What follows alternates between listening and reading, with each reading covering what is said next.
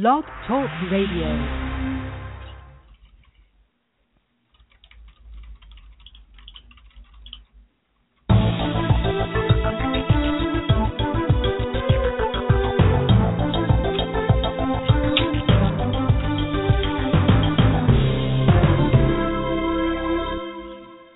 Welcome. Thanks for joining me for episode 187, uh, Business and Legal Week in Review. This is UTLRadio.com, your business success and legal information station. I'm your host, Peter Lamont, along with my co-host, Bob Hughes.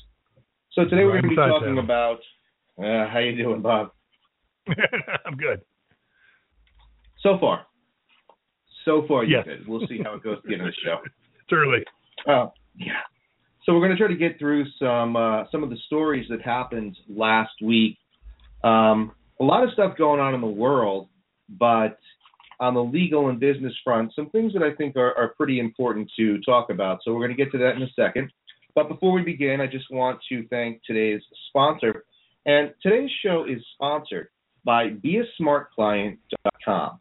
So let me just explain what this is about, why this is so important to anyone who has the need for a lawyer. You see, as a client, you don't really understand what the lawyer is doing, what kind of lawyer to look for, why things are taking so long, why there's so much, you know, process and procedure. And I think that that sometimes makes it very difficult on the client end to understand exactly what's going on with your case, with your matter. It doesn't make a difference whether it's a will or a trial. You just don't know what's going on. And I think it's really, really important for you to understand how to have the best relationship that you can with your lawyer because understanding more about what your lawyer is doing and the legal process is only going to benefit you. It's going to reduce the stress. And that's what beasmartclient.com is about. There is a book on the site that you can uh, purchase right from the site or from Amazon and, and basically, it's going to give you that roadmap, that guideline to help you understand how to have a relationship with your client. You know, one of the main complaints that happen between attorneys and clients throughout the U.S. is lack of communication. And a lot of times it's because the client doesn't understand what's going on and they're afraid to ask or they're not sure when to ask. Maybe the lawyer thinks to himself or herself, well, you know, this is routine for me. I know that this is going to happen in this case.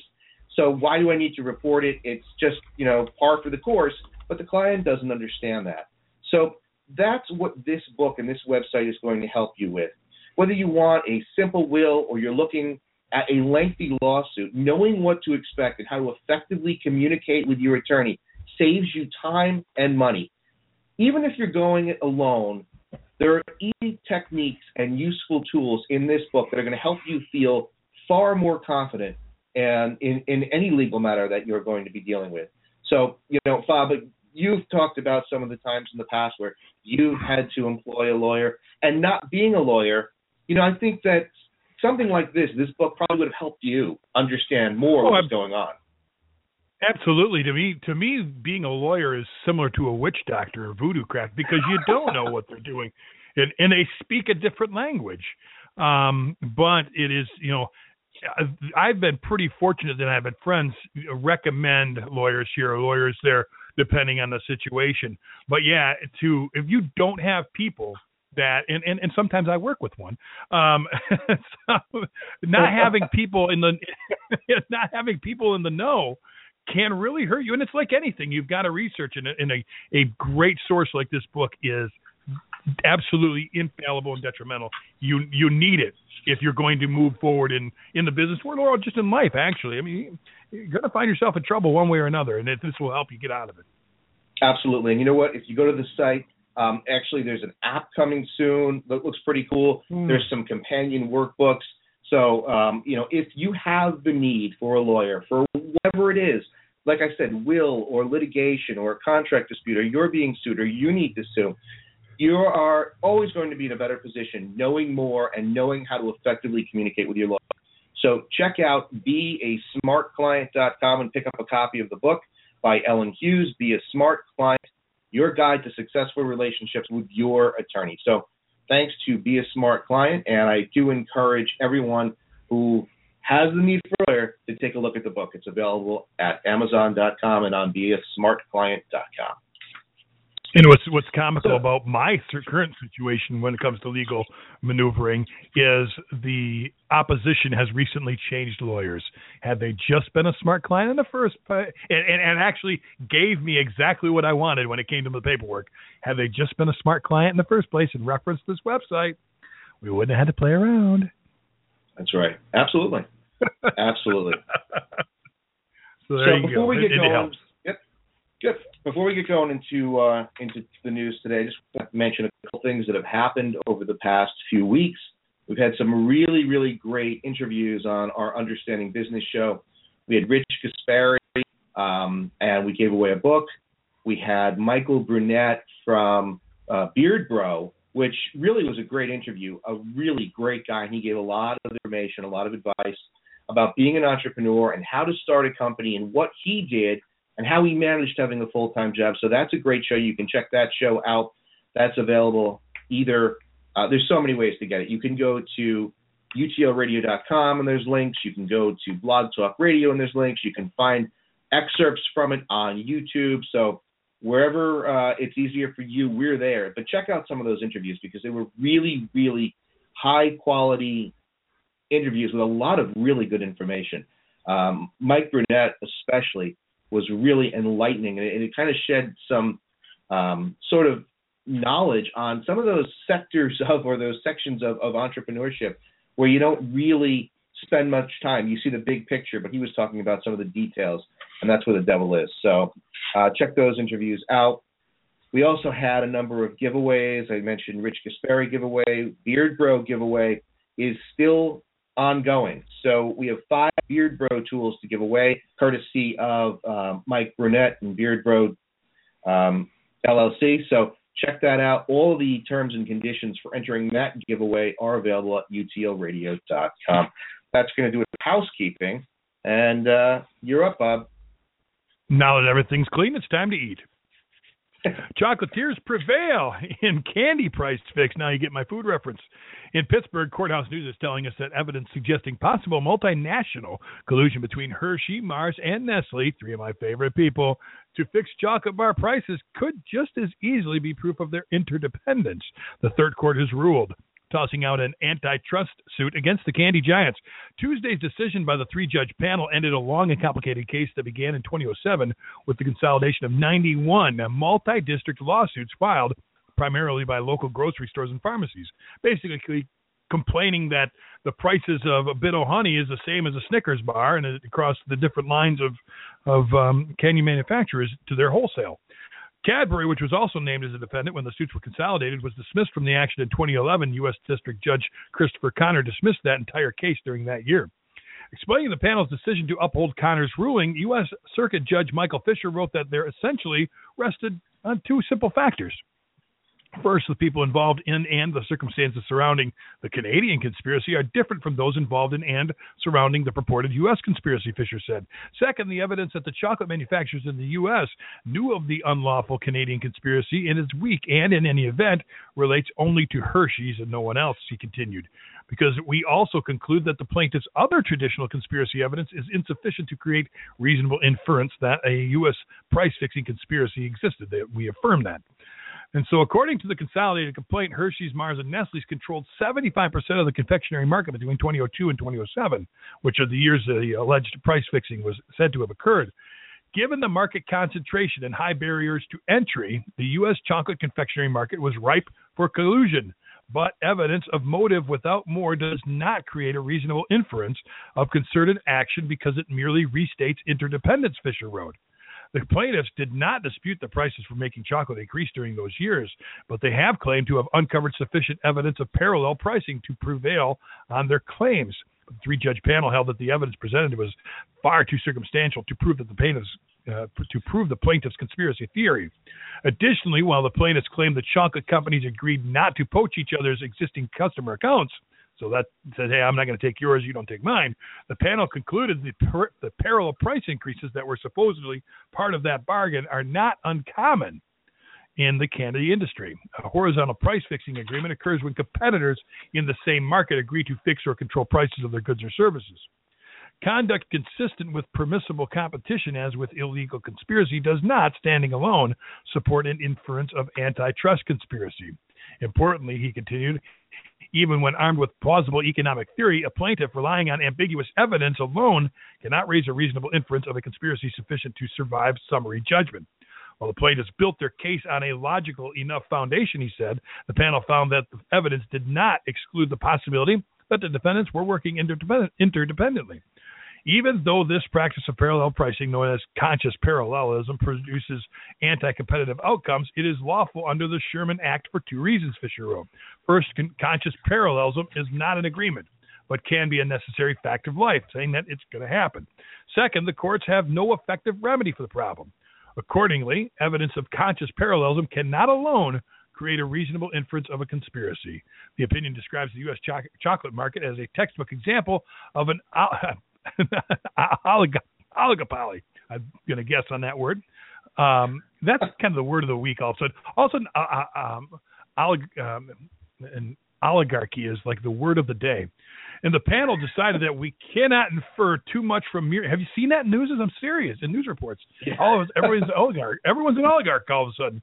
And the panel decided that we cannot infer too much from mere evidence of parallel pricing from oligopolists. in a concentrated or oligopolistic market, I'm not even knowing if that's how it's pronounced. A single firm's change in output or price will have a noticeable impact on the market and its rival. Oligopolists may, kind of like philanthropists, may maintain super competitive pricing through national, excuse me, through rational interdependent price decision making, as opposed to unlawful concerted action if the oligopolists independently concluded that the industry as a whole would be better off by raising prices. Basically, they're saying this happens and you, we can't fix it. It's just because everyone buys the sugar at the same price. It's because everyone has the same cost and labor. There's no no way to control this. Is that pretty much what they're saying?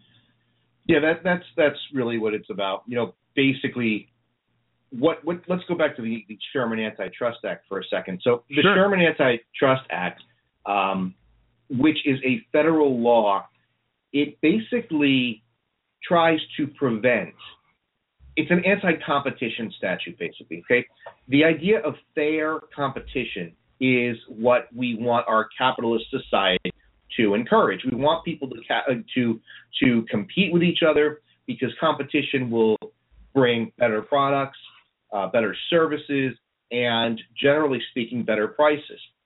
So the antitrust law tries to prevent organizations who might have most of the power from price fixing or for setting the bar at a level where there's no competition. So that's kind of basically like what's that? kind of like OPEC. yeah, exactly like OPEC.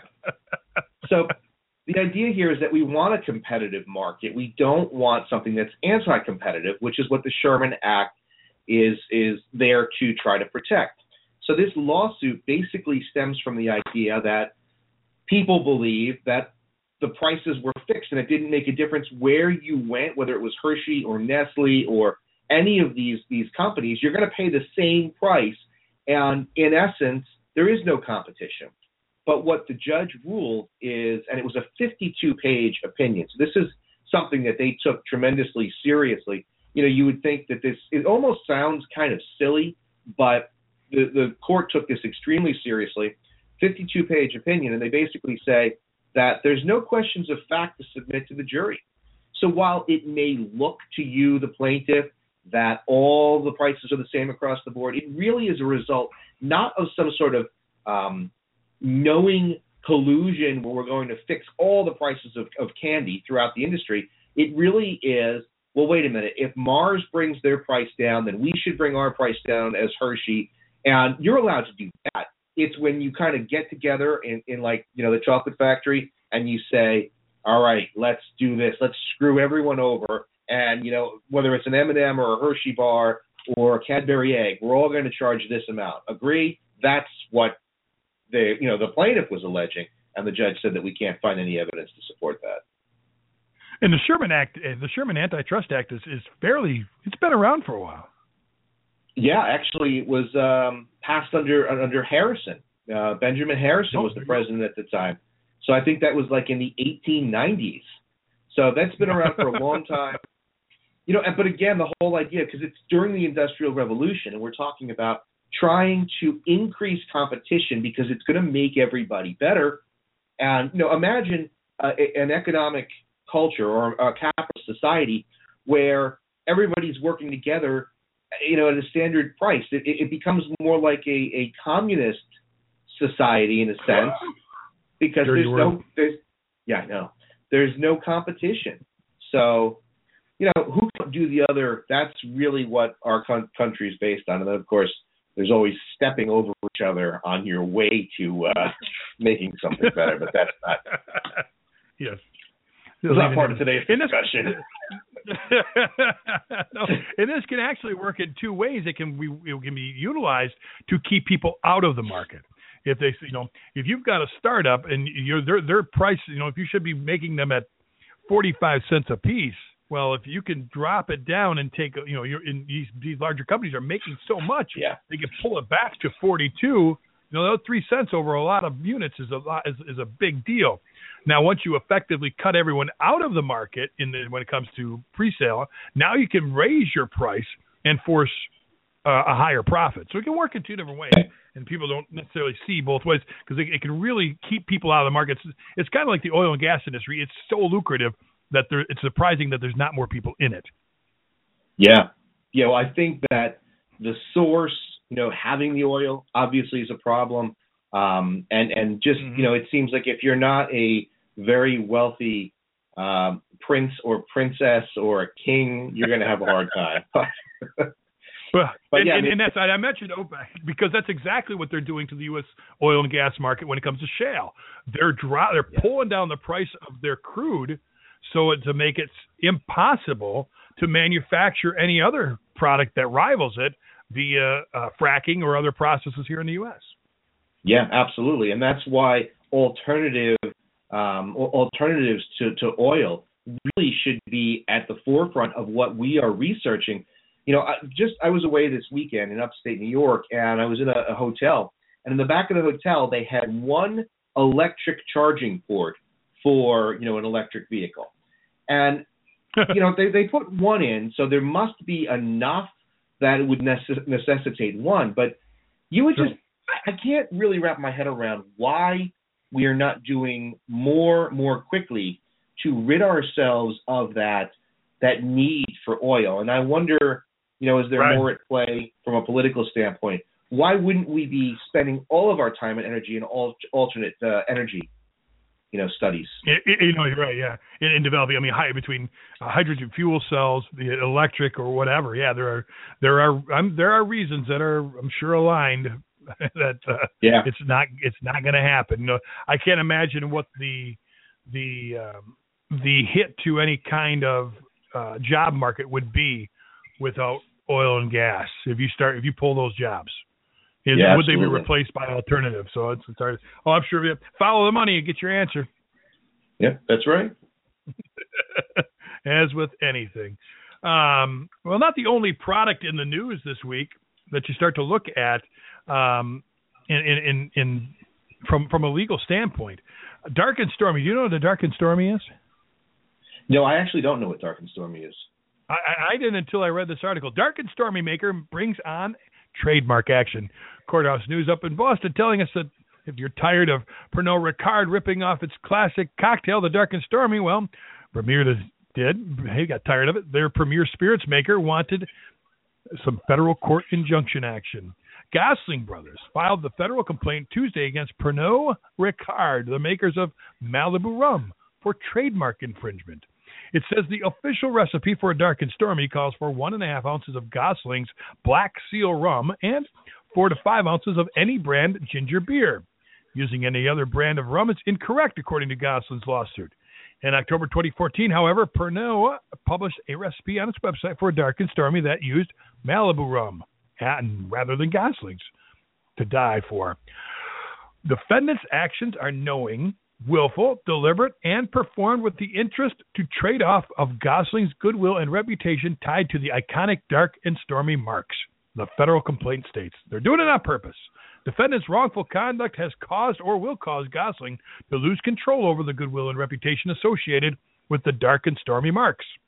Though Gosling first established its dark and stormy trademark in 1991 when the company began marketing a pre made cocktail drink of the same name, it says the drink's history extends much earlier. More recently, the company has expanded its trademark to cocktail kits, clothing, and the recipe itself. The company traces its roots to James Gosling's landing in the Bermudas during a failed 1806 expedition from England to Virginia. Being that bad of a navigator would definitely prompt you to want to get into some other line of business. The son of a wine and spirits merchant, Gosling remained on the island and founded a rum company. Gosling Brothers, as the business became known, began bringing rum distillate to Bermuda in 1850, according to the complaint. Now, the company claims to owe its export business and its Black Seal rum brand name to a stroke of genius after World War One. While tourists looking to bring home rum from Bermuda, Gosling Brothers began reclaiming champagne bottles from a local mess hall for British officers, filling them up with rum and then sealing the recorked bottles with black wax. While British soldiers in post war Bermuda began mixing ginger beer from a local factory operated by the Royal Navy Officers Club with Gosling's Black Seal rum to invent the dark and stormy, according to the complaint. Well, the Dark and Stormy is one of a few cocktails with trademark the Sazerac. I'm going to guess how that is. I've never heard of that drink, which is owned by a spirit company with the same name, includes Sazerac rye whiskey, and is referred to by the company's website as the official cocktail of New Orleans. Another famed New Orleans cocktail, the Hand Grenade, was the subject of a lawsuit that the Bourbon Street Bar Tropical Isle brought against other Louisiana restaurants that were infringing upon its recipe. Pusser's Rum successfully sued a New York City bar infringing on its drink, the Painkiller. The bar was operating as the Painkiller Lounge, while also serving its own version of the cocktail using different rum than Pusser's, as explained in an open letter from Pusser's founder, Charles Tobias, on the company's website. So basically, Peter, what you have here is whether or not you can copyright or trademark a name and a recipe associated with it. Yeah, and you know it, it's um, it's something that people don't often think about, but you absolutely if you come up with a recipe and you're going to name it something, it's it's more because trademark is a word, a symbol, a phrase, something used to identify um, something that is is specific and particular to a manufacturer or a product. So sure. while you could create the same ingredients in a dark and stormy using a different type of rum. Okay, so it's it's essentially the same drink just with a different brand of rum. You can't call it dark and stormy. You can call it whatever you want. You can call it, you know, um, you know, hazy and rainy. You can go whatever you want to call it, but you can't take their identifier because that's that's what it is. It's a brand identifier. So they're saying that dark and stormy is not just a drink. It is a trademarked identifier that relates to their product specifically. So you can you can do a play on words or a variation of it, but you can't take their same you know trademarked name. And that name, the, the dark and stormy, because I didn't know before this story what a dark and stormy was, but that phrase was trademarked and therefore protected. So mm-hmm. it doesn't seem to make sense to me why people would I, I think really is what I was going to say is I don't really understand why people would take a chance where they're going to end up with a possible injunction lawsuit. And I think it it, it really is people don't know. You know, like the painkiller lounge, if I remember that litigation properly, um, I think that they didn't realize it wasn't like an intentional thing, like let's let's infringe on their trademark. I think it was accidental, but intent really isn't part of a trademark dispute. It's whether or not, you know, the infringing use could potentially cause damage to the, the trademark holder. So they could. So they can't. You're basically saying they take the dark, dark and stormy. They can't say this is our. They can't really literally say this is our dark and stormy, or they can't call it a um, um, uh, a Malibu dark and stormy. They have to completely disassociate the name. They could publish the recipe using their own right. ingredients but they can't call it a dark and stormy in any way, shape, right. or form. Exactly, and that's why if you see um, an example being something like a generic vitamin, so So you go into Rite Aid or CVS or Walgreens, and you'll see Centrum vitamins, and then you'll see the store brand, and it says compare to Centrum. It's they're not Ah. calling it Centrum because Centrum is trademarked, but they're going to call it you know Centrovite, and then there's a little thing on it that says compare to Centrum. So by doing that, you avoid infringing on a mark because you're not calling your product the same thing, and the the compare to Centrum doesn't really mean anything from a trademark standpoint. Because Okay. when they say compare to Centrum on the bottle, you'll see the little registered symbol next to the use of the word Centrum. So it's not used, it doesn't diminish business, it doesn't do what, what infringing use of a trademark would do. And it's very similar to this. So you could almost, in theory, see someone producing a drink and saying something like, compared to a dark and stormy. And that would Ah, probably okay. be okay to say. in using the the term dark and stormy or centrum like that, does that doesn't obligate you to pay them any royalties. No, no, because you don't have a licensing agreement. You don't have anything with them. They're just saying, stop, stop. It's not right. You know, I'll give you an example of something that that I'm dealing with right now. There's a company who used to work with another company, and at that point that they were working together, they had an agreed upon licensing deal where company B was allowed to use company A's logo. So they end up splitting apart, going to their separate ways, and company B, in an advertisement that goes out to tens of thousands of people, references and uses company A's logo and mark. So at one point, they were licensed to use that mark, but at the point that it was severed, they no longer have the ability to use that. And by placing that logo and mark in an advertisement, they have now infringed on Company A's trademark. So that's just Gotcha. another spin on this. You might have licensing at one point, but it doesn't mean you have it forever. And just because you used it yesterday when you were part of a licensing agreement and today you're not, doesn't give you the right to use the mark. The old words in perpetuity were not mentioned. That's right. So yeah, well, that's it. I mean, it's you don't like say you don't think about it, and and it's probably very easy to do. Um, and this this one, I'm, have to believe they probably maybe they did mean to uh, take advantage of a trademark name, but knowing some, it's like saying.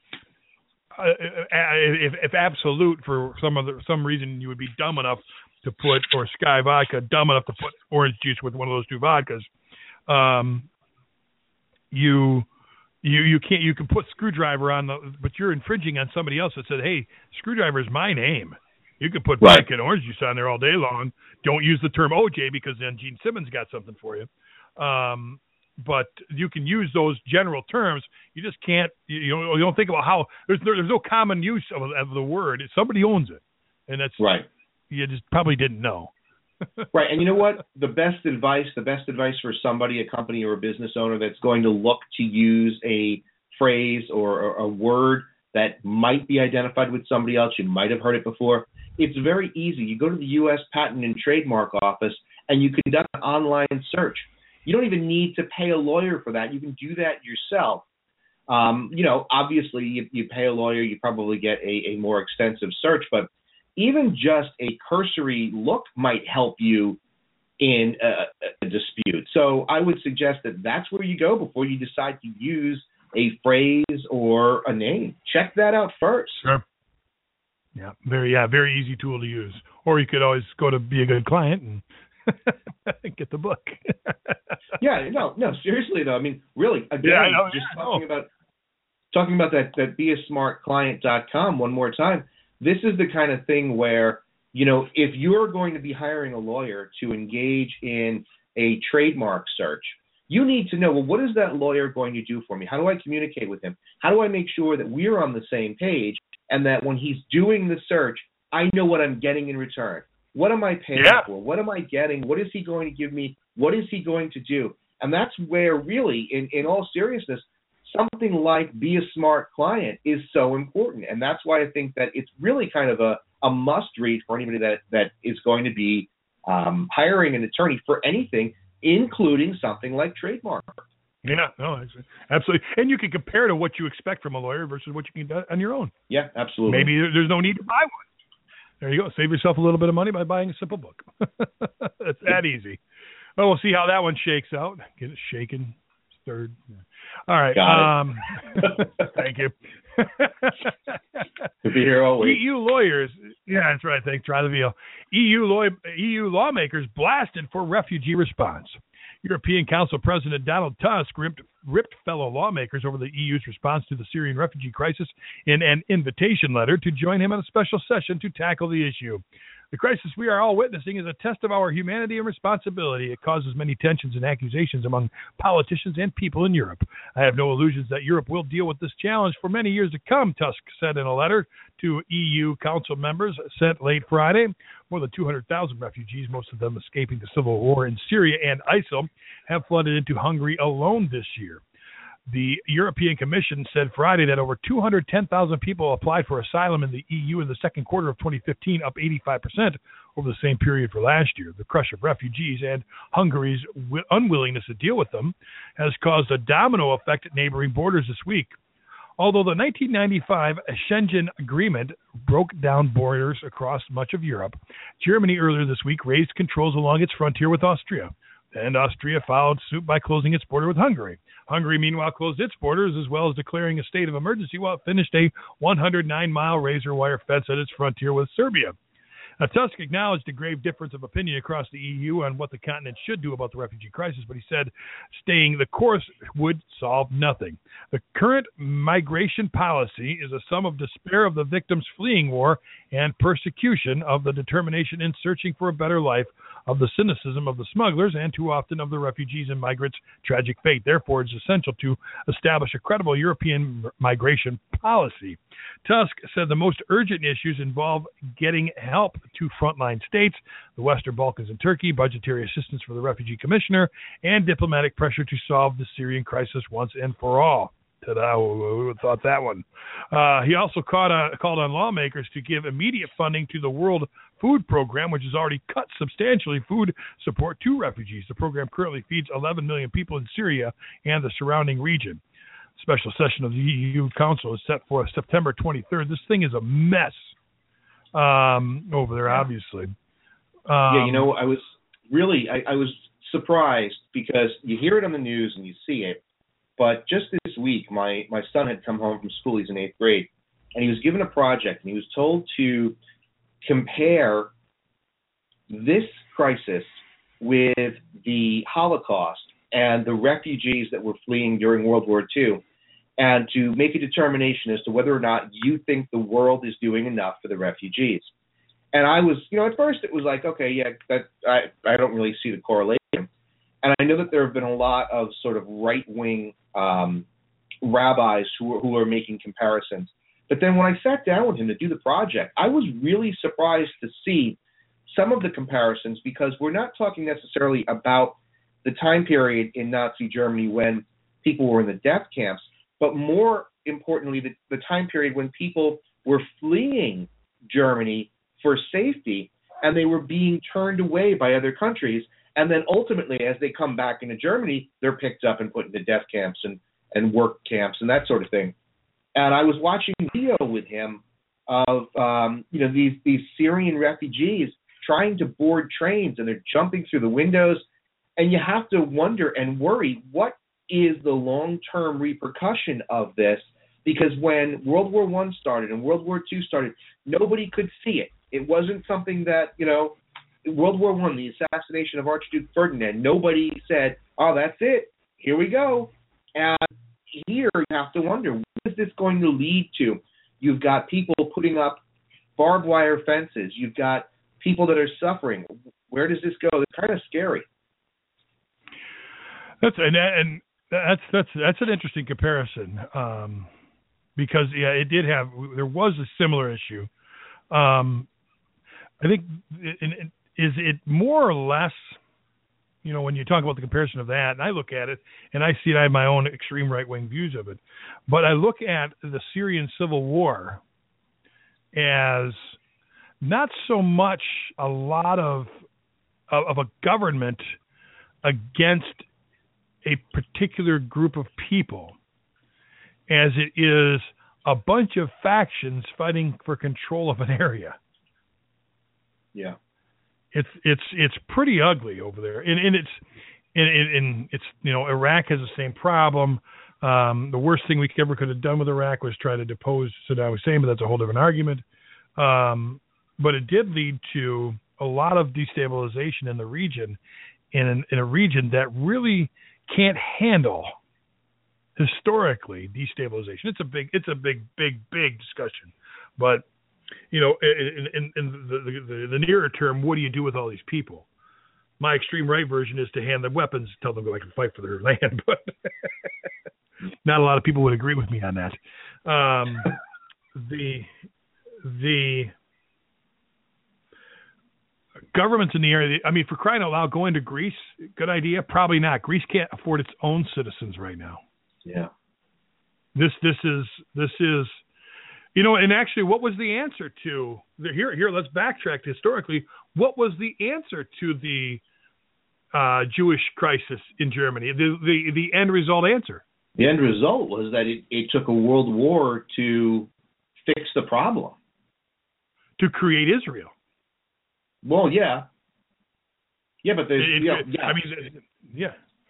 yeah, that, that's, that, what, that's that, right. and, and, it, and, and, and- but you are right. It took a large scale military involvement to, and, and, and you can't just say that. Well, that was the whole crux of the issue. Obviously, Hitler had greater aspirations than just kicking the Jews out of Germany. He wanted the whole reason. He wanted to reinstate the Rhineland or, or, or something to that effect. He had world domination theories, as did Japan. I mean, you take Japan, they invaded China for crying out loud.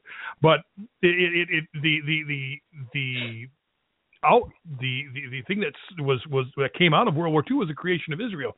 Is that what's Yeah. going to happen here? Are they're going to have to create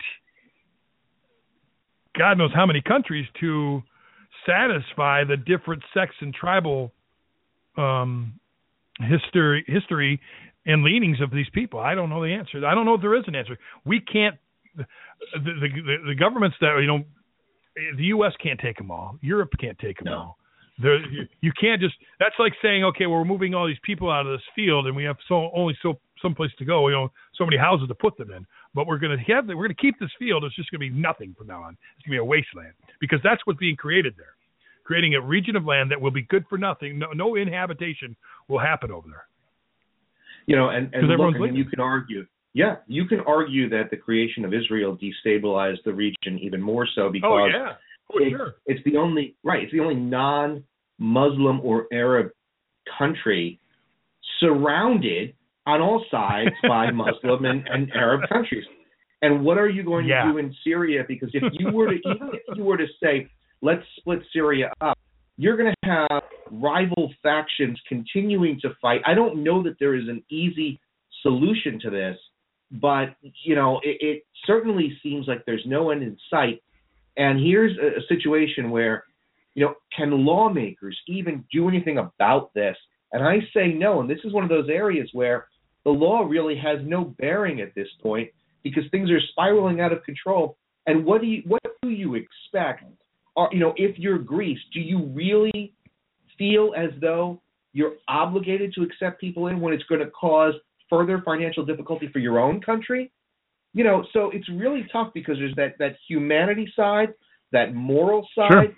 versus the well, we have to take care of our own country because we are spiraling out of control.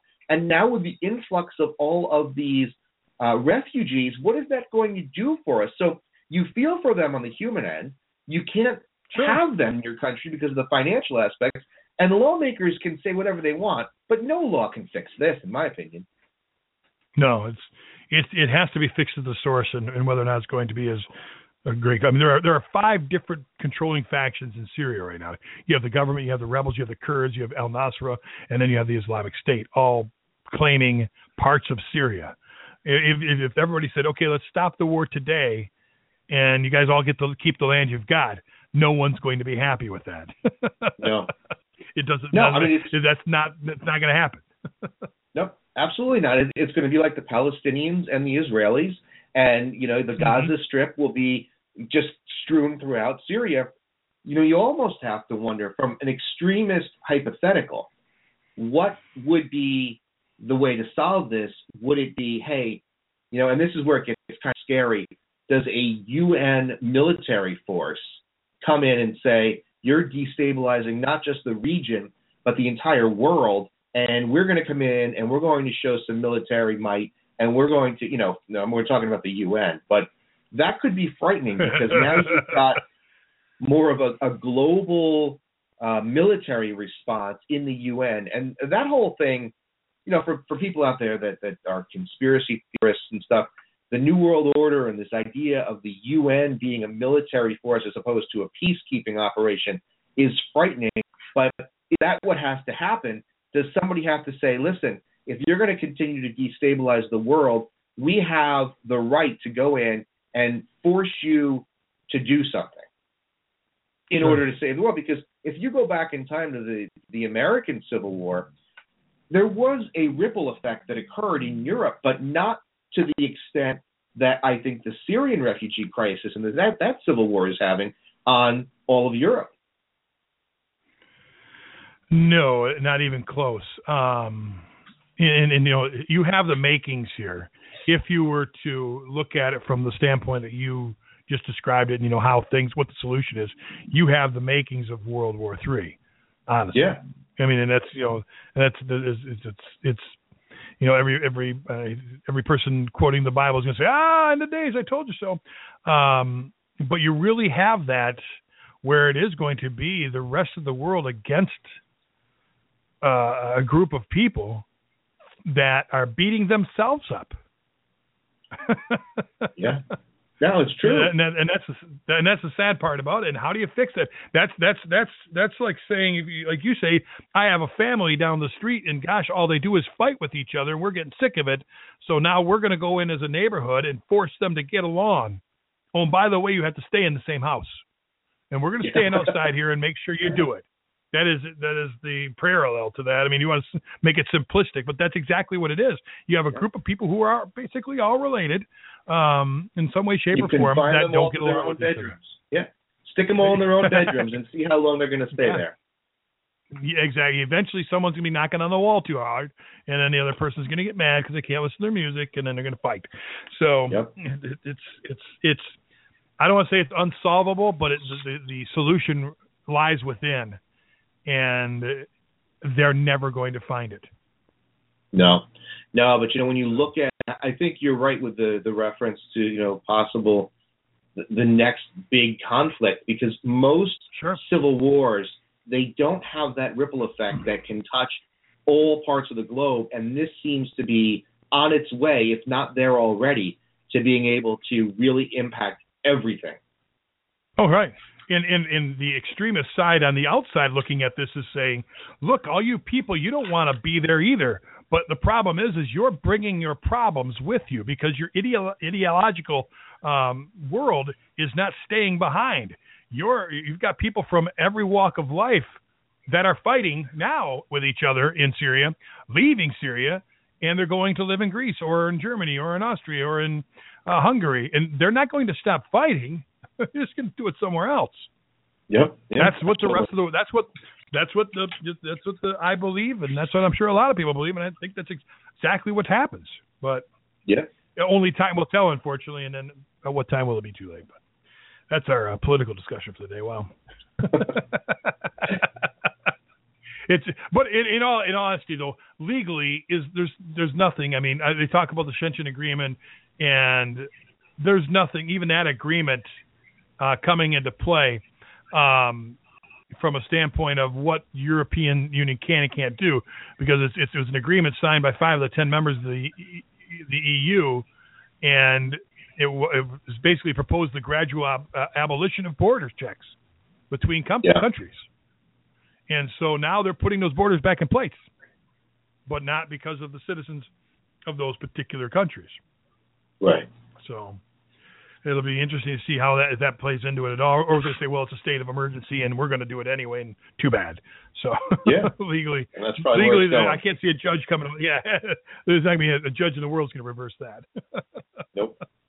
Oh, Radio duo, no, not us, sued for drug sale accusations. Radio host lied on the air, saying that a father used his now closed New York meat market to sell large quantities of marijuana for his son, which was caught. Uh, the father is claiming in court. Michael Amalfi Sr. sued WAIO FM Radio 95.1, two of its hosts and its owner, iHeartMedia Incorporated, in a Monroe County, New York Supreme Court on September 9th. Now, Amalfi, who now lives in Broward County, Florida, apparently he's older and retired, says he was born and raised in the Rochester, New York area where WAIO is located. For many years, he worked with his father, Charles, and his two brothers in a family meat market aptly named Amalfi's, according to the complaint. Now, the business, which closed around 2000, was the subject of WAIO's Kimberly and Beck in the Afternoon broadcast on May 13, 2015, Amalfi says. The show is hosted by defendants Kimberly Ray and Barry Beck. The lawsuit states the pair began to discuss a news story regarding the plaintiff's son, Michael Amalfi Jr., who had pleaded guilty to conspiracy to commit money laundering and traffic in drugs for selling marijuana between 2010 and 13, according to the complaint. After incorrectly asserting that the money laundering and marijuana sales took place at the Brighton restaurant on East Avenue, a business which Michael Amalfi Jr. had been involved, the program host proceeded to impugn the plaintiff, the lawsuit states. Ray allegedly stated that Amalfi's son is free on $50,000 bail because I think daddy, Michael Amalfi Sr., has buku bucks. His family used to own a meat market on North Avenue and Portland Avenue in the city. He sold pounds of marijuana, I would say allegedly. Amalfi claimed the host went on to say, not pounds of steak, but pounds of dope, allegedly. Beck and Ray later made categorical but false statement of fact, the lawsuit says as well. For instance, Ray said the Amalfis grew up to run the Brighton and to use it as a drug and money laundering front the complaint states. The host allegedly added, I don't think they were selling little bits. I think they were selling large quantities. To clarify, Ray said, You're not going to have 50 people come up and buy a dime bag from whatever, according to the complaint. Now, Amalfi claims Beck responded by saying, Let's just call it the BJ's of marijuana sales, referring to the National Wholesale Club. Amalfi claims says their claims are not true. The plaintiff has never been engaged in the sale of marijuana or any other illicit substances. Amalfi's meat market was not an outlet for the merchandising of marijuana, either in small quantities or large quantities, as the program hosts claim. Now, Amalfi seeks an unspecified amount of damages for defamation. He is represented by uh, Donald O'Brien Jr. and Woods Oviatt Gilman LLP in Rochester. The defendants have yet to return a request for comment to Courthouse News. So Courthouse News telling us all about the story, but the bottom line is is whether or not these people in radio can make a statement, true or false, and get away with it, whether it's in entertainment or not. Is it really defamation? Well, you know, I, I think it really depends on what sources they were referring to, because if they were looking at something that's a published source and they are mm-hmm. repeating, I mean, that would be the equivalent of, you know, we just read this story. Are we responsible for some sort of defamatory action? The answer to that is no, because we're relying on a news source and we're talking about what what's gone on here. So if these hosts had a copy of an indictment, something that they could go back and say, listen, I'm only telling you what I read, and then I'm, I'm injecting some of my opinion on it, but I I don't know enough about what they relied on. I think though that this is a very dangerous thing for the radio hosts to have engaged in because I don't know that any of what they've said has any bearing in in reality. I don't know that they back up any of it because you just look at the comments that were made, and it seems like I mean to say some of the things that they said, there's no sort of journalistic immunity for that. That just seems to be stupidity. You know, I mean, right. that would be like calling somebody out, especially because this really this isn't somebody this isn't Brad Pitt where if you put yourself in the public light, then you know you uh, deserve or you expect some criticism. So if we're talking about Brad Pitt and we don't like his shoes that he wore at, at an award show, that's different. That's our opinion. But here, you're really sort of impugning somebody's um, credibility. You're, you're you're trying to destroy because there's no other reason for the comment. You're trying to destroy that person's uh, reputation in the community.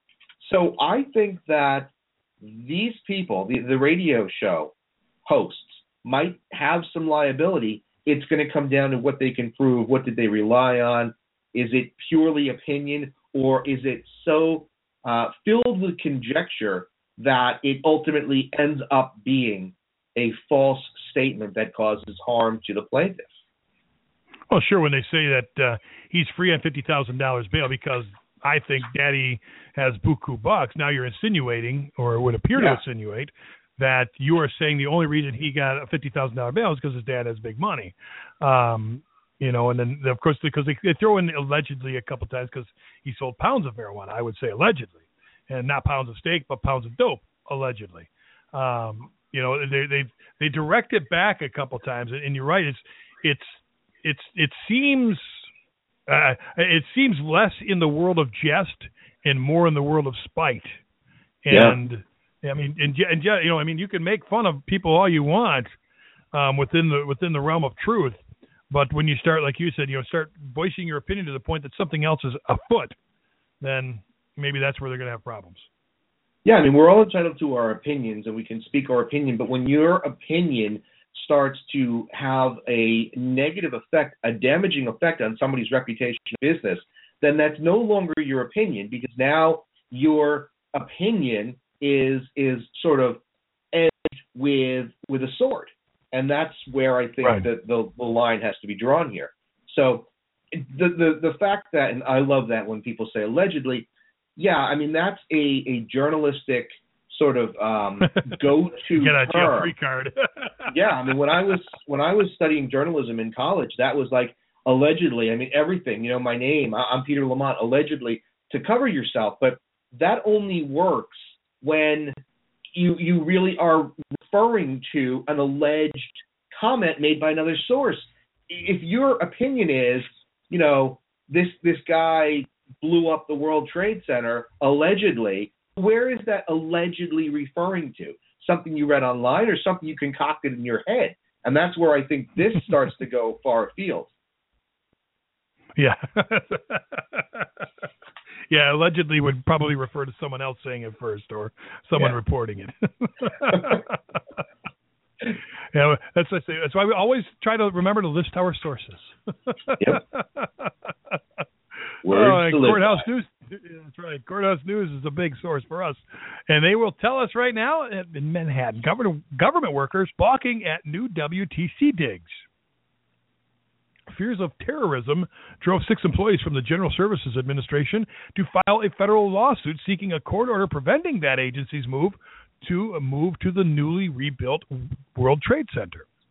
Tasked with the basic function of U.S. government buildings, the GSA currently maintains an office at 26 Federal Plaza, a little more than a mile away from its new offices on six different levels of the Freedom Tower. Now, Lawrence Tomska, who became president of his local GSA union in 1988, says that his memories of the September 11, 2001 attacks on the Twin Towers and the Pentagon still make him shudder today, and especially when he sees low-flying planes. Now, he now leads a group of six Doty workers at the agency, describing their new offices as a target for terrorists in a lawsuit asking a federal judge to break the agency's lease. They sued the GSA and its administrator, Denise Turner Roth, in a 16 page complaint filed in Manhattan federal court. Co plaintiff Jonathan Williams, a vice president of the agency's local union, worries that the move will aggravate his high blood pressure and stress, according to the 16 page complaint. Priscilla Rosario, program analyst for GSA, says she experiences severe trepidation as she contemplates the proposed move because she lost a godfather in a 9 11 tax. Uh, Peter Davis, a marketing specialist for the agency, griped that the office space roughly halfway up the 104 story tower could trigger his vertigo and fear of heights. The fact that the proposed offices are on the 55th floor further would make evacuation difficult, if not impossible, due to limitations in his ability to walk down such a significant number of stairs. The complaint says. The GSA, I'm going to do some quick math for you here, Peter. The GSA spent 351 million dollars on a 20 million, a 20 dollar, excuse me, 350 million dollars on a 20-year lease. It signed in July 2012. That's 1.7 million dollars a year. I'm in the wrong business. I need to lease Yeah. to the government. This expense was entirely unnecessary because there already is vacant space at the GSA's current office, the lawsuit says. The lawsuit alleges the GSA failed to get congressional authorization and sidestepped numerous internal directives to prevent waste and abuse in government. It is on the basis that this basis that the workers seek a judgment setting aside the lease as an abuse of this abuse of discretion. Now, their attorney, who's based in Astoria in New York, noted in a phone interview with CN that there have been several congressional people who have complained about this particular lease. Though the Pentagon, for instance, lost 125 victims in the attacks, roughly 23,000 show up at the building every day and more than 100,000 visits annually. Rose differentiated his clients from those workers, though. GS employees, GSA employees are not administrative employees. They aren't military, excuse me, they are administrative employees. They aren't military employees. The GSA did not immediately respond to a request for comment. So basically, they're saying, I don't like where my company's working, so I don't want to go to work there, and I want the court system to tell them they have to find someplace else to put me. A, Yeah. a, a, a, men- a mentor of mine once told someone, "Wow, if you don't like that, quit." Yep. Yeah. Do they actually have a case here? I mean, I feel bad for these people and the things that they have gone through. But for crying out loud, if you don't like it, quit. I, this is, I think, this is kind of, uh, it's it's really unbelievable and and sort of frustrating because, you know, what I worked down on Wall Street during 9/11, and shortly after the cleanup began, we ended up moving because they were offering incentives for companies that were moving closer to the World Trade Center site. We ended up moving directly across from the trade centers. And I remember Mhm. going to work, you could still see the rubble that was left over. I mean, we're talking maybe eight months, six, seven, eight months after 9 11. Um, but it Sure. was, you know, early 2002. Things were still a mess. And I didn't say, you know, well, I don't want to be here and um, maybe I'll start a lawsuit because I don't think that it's appropriate to move your office across from the trade center. And and you know that's I mean think about it as a private employee in a private company would anybody ever think to do that? Yet here no. in the government it's like well we work for the government so you know the government should be allowed to do that. Um, I think Right. this is a stupid case, stupid, stupid because you know what I, I, thing is. I, Uh-huh. No, what were you going to say? Oh, I say this this equates to me if if, if I were a, a I didn't like my school that I went to when I was a kid because I was bullied or I didn't get picked at or whatever, and I work for a company and that company decides to move its headquarters across from that school, I don't want to go to work anymore because I have a bad experience across the street. Yeah, I don't like Yeah. Mondays either. So Yeah, you know, I, if you don't But- want to work there, look, I can understand not wanting to work there. That's not the issue. I mean, I could certainly understand being traumatized. You know, I, I mean, for me, quite frankly, I don't know that I'd want to work there after being in that experience. You know, uh, on September 11th, I don't think I'd want to work there. But I'm not going to go file a lawsuit. I'm going to say, look, I really don't want to work there. It's traumatizing. I'm not going to force, you know, try to force you and waste taxpayers' dollars on this lawsuit. I just wouldn't work there. and you're an attorney for crying out loud. That's your first Yeah. go to. That's right. Sue you. I'm just kidding. Um, but in all, in all honesty, yeah, it's, it's, this is. Uh, I, I will be interested to see if this makes it past the. Uh, I don't know what's the first phase in a civil suit. It's not discovery, but uh, is, is it, that it, it isn't? Is it? well, on the pleading stage, it could just be dismissed and a Oh, motion to pleading. dismiss. Yeah, I, I don't see this going anywhere. On top of which, when you think about trying to bring industry and companies back down to 9/11 uh, to ground zero, you know how how how great does this sound? Hey, you want to come and work for us? Well, no, no, it's the government being sued because uh, the workers don't want to live down there or work down there. I just think it's stupid. I Yeah, get it um, from an emotional standpoint, but come on. I'm. I don't work for a lion trainer because I don't like the fact they train lions. That's why I don't do it. Yep. Because I don't want to get eaten by the lion. you like to think, wouldn't you? Oh man. Well, this this last story, of course, unfortunately upsetting, but it raises an interesting question. Um, unfortunately, a, a baby has died after being left in an SUV in a Florida school parking lot. Six-month-old baby left in an SUV at a Florida middle school was found dead Friday afternoon. Authorities said a teacher at Deltona Middle School who was caring for the child inadvertently left the boy in a car seat in the back row of an SUV. The Volusia County Sheriff's Office has said the Sheriff's Office received a 911 call at 3:54 p.m. That's the time school gets out, folks. And a school resource officer was sent to the vehicle but it was too late. The sheriff's major case unit was assigned to the case. Uh, temperatures in Central Florida, obviously in the mid 80s on Friday afternoon. Aerial video showed the SUV in a parking lot with partition next to the passenger doors. The vehicle has tinted windows, but there are no trees to provide shade. Uh, Deltona is about 50 miles north of Orlando. The question here is this doesn't sound like it was the teacher's child. No. Is there some? Is there a defense here that? Uh, and I, I'm not absolutely not excusing the fact that what she did here. I mean, it's it's horrible, and she never should have forgotten. But is it reasonable to believe that because it's not her everyday job caring for this child, that she actually just could have forgotten? Well, I think this. Okay, I think that let's assume for a minute that this will be prosecuted, and the teacher gets mm-hmm. prosecuted for what she did to the child. In my opinion, I don't care whether you are a single person that has never changed a baby. If you're going to accept responsibility for a child, then you have sure. to rise to that standard. And this, Absolutely.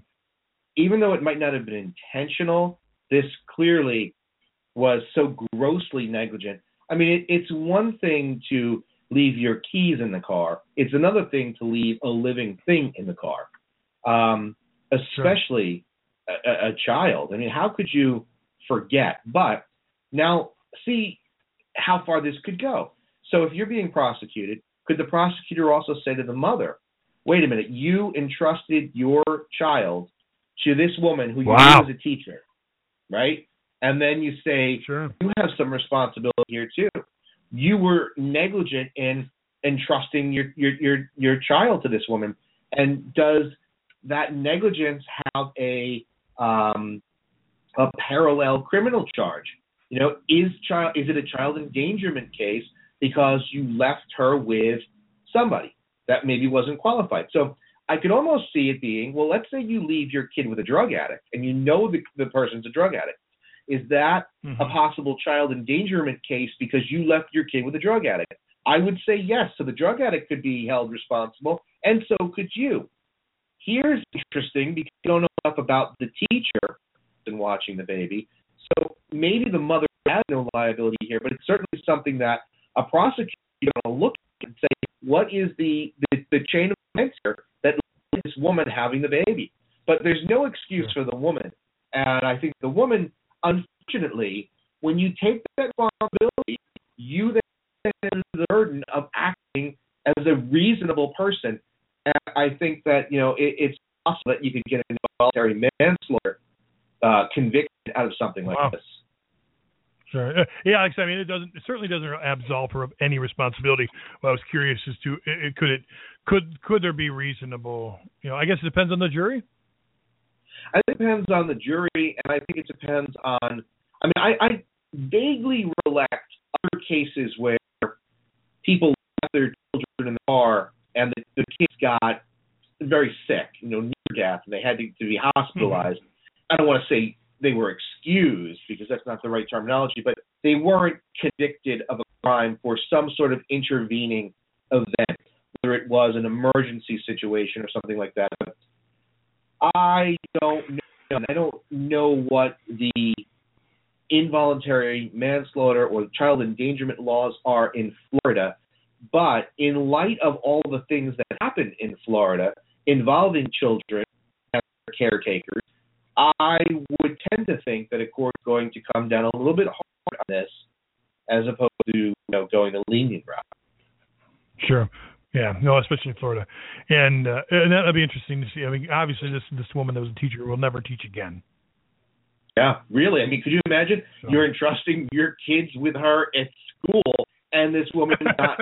Uh, it's really sad and sure. tragic. But I mean, come on. I mean, yeah. isn't your job yeah. to take care of kids in a way? Uh, uh, exactly. Yeah. And as I was looking for more information on this story today, um, going a little bit off topic. I was was directed to this baby Bella story that's coming out of Boston. Yeah, yeah. And the the there's a CNN article that talks about how the woman, and I don't I don't call her a mother because she's not. Um, the woman who gave birth to this child had two other children removed from her home prior to this one. And so I couldn't help but think, wow, the government wants to regulate who I can marry, but if they can take away my kids, I could just go make more. Brilliant. Yeah. Yeah. Yeah. Brilliant. exactly right. the the the the battles you you, you fight because you can win versus the battles you need to fight, I suppose. Absolutely. Absolutely. So, that's where well, I'll, that's where I'll leave it. right. That's a wrap. We'll wrap that up on a positive note, right? Um, so we we we've accomplished establishing World War Three and baby yeah. I think that's good. Great. We're off to a good Monday. Well, exactly. So the World War Three thing is the worst thing to come out of it. Baby baby thing will be right. small. Um, yeah, and that's the, that's the sad thing. You start talking about that whole Syria thing, and the and you see the pictures of the kids and and and, and, and the families coming across, and and I'm sure you know people that have come from that reason. I know I a, a fellow here in the area that I live that his mom got him out of Iraq um, in the 80s, um, and that was when Saddam was well in power. Um, smuggled him through uh, Jordan and uh, got them to the U.S. Yeah, so I mean nobody wants to be over there. We really don't. It's that bad and uh, it, that's the problem. You you have a, a piece of land that nobody wants to live on for various reasons, mostly involved in the human issue, and fix the problem. Don't worry about you know. Yeah. Don't worry. the problem is what it is over there. So you're going to have land over there that no one's going to want to inhabit. So. yeah. Oh yeah. Well, man. That's a counter. Well, what's going on this week? Positive note. On a positive note, uh, if you need help trying to communicate with your attorney, you can always go to smartclient.com and right. you can pick up right. their book uh, and, and the resource workbook, which is also a great thing to uh, to take a look at to help you communicate better with your attorney. Um, it's a really good resource in all seriousness, and I, I really would encourage you to pick it up. It's completely affordable and very helpful. So check that out. Check it out at dasmart.com or check it out on Amazon uh, we got a lot of things going this week. We've got some um, pre-recorded interviews that we're going to be doing and then airing later. That Lori Cheek come back on the show. So we've got a lot of exciting things going on. We're also working on some brand new things coming up um, in fall. Some some meet and greets and some things that we're going to do. Hopefully uh, throughout the country, maybe down in Florida, and uh, I, I'm hoping maybe we can get together with uh, with Burnett of uh, Beard Bro because he was really uh, entrepreneurs information. So uh, we'll you know keep you updated on that. But I think there's a lot of things in the works. We got a um, also a possible um, meetup in New Jersey with Kevin Knight, who is the owner of um, that wonderful wrestling school that I talk about a lot. And uh, he's been on the show before. He's trained a lot of the pro wrestlers, and he such a unbelievable business. We very, very established and experienced entrepreneur. We're going to be getting together, and we're going to be having a uh, sort of a get together Q and A where you're going to be able to ask Kevin and questions about uh, legal stuff and entrepreneurship, and, and hopefully it'll be educational and, and as fun for you as it will be for us. So that's all in the works. We're going to keep you updated. You can really find everything at utlradio.com and uh, news and updates. We're going to be revamping the site as well, thanks to all of your feedback. Uh, feedback is a really great thing, and I really appreciate all of you who have commented about the site and the show, and you let us know what you like and don't like, and we're able to make modifications based on on your comments, and uh, I really appreciate it. So keep those comments coming. If there's something you like, let us know. If there's something you don't like, let us know behind, and uh, we'll make some modifications. Hopefully, give you exactly what you're looking for. And uh, just remember, you can't please everybody. But We'll do our best, right, Bob? That's right. Everyone will not be happy. I guarantee it. Absolutely. Well, at least we can guarantee. Not handing no cupcakes. That's right. All right, so that's going to do it for today. Tune in tomorrow for legal Q and A. Tune in Wednesday for business Q and A, and then understanding business on Thursday. Bobby, great week. We'll be back next week with Business and Legal Week in View.